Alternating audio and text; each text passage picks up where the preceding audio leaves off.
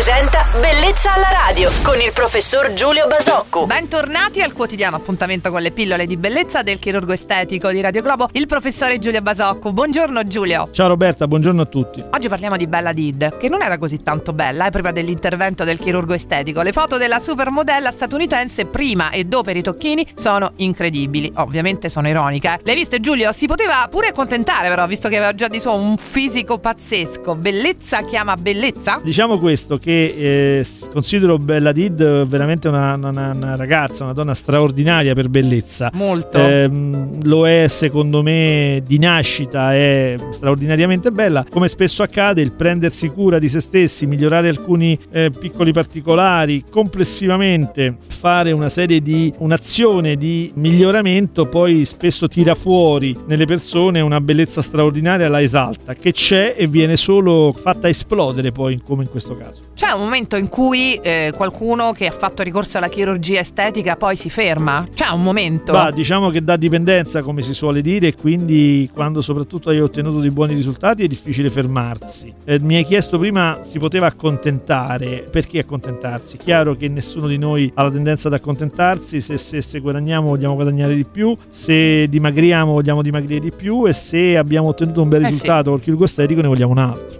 Hai sempre ragione. Sempre, sì, sì. Lo, siete rimasti gli unici convinti, ma insomma sì. Ci lascia sempre senza parole alla fine. Grandi considerazioni sulla bellezza da parte del nostro chirurgo estetico Giulio Basocco eh, che fanno riflettere. Ti auguro una bella giornata Giulio, ti aspetto domani su Radio Globo. Ciao. Anche a voi buona giornata. Bellezza alla radio.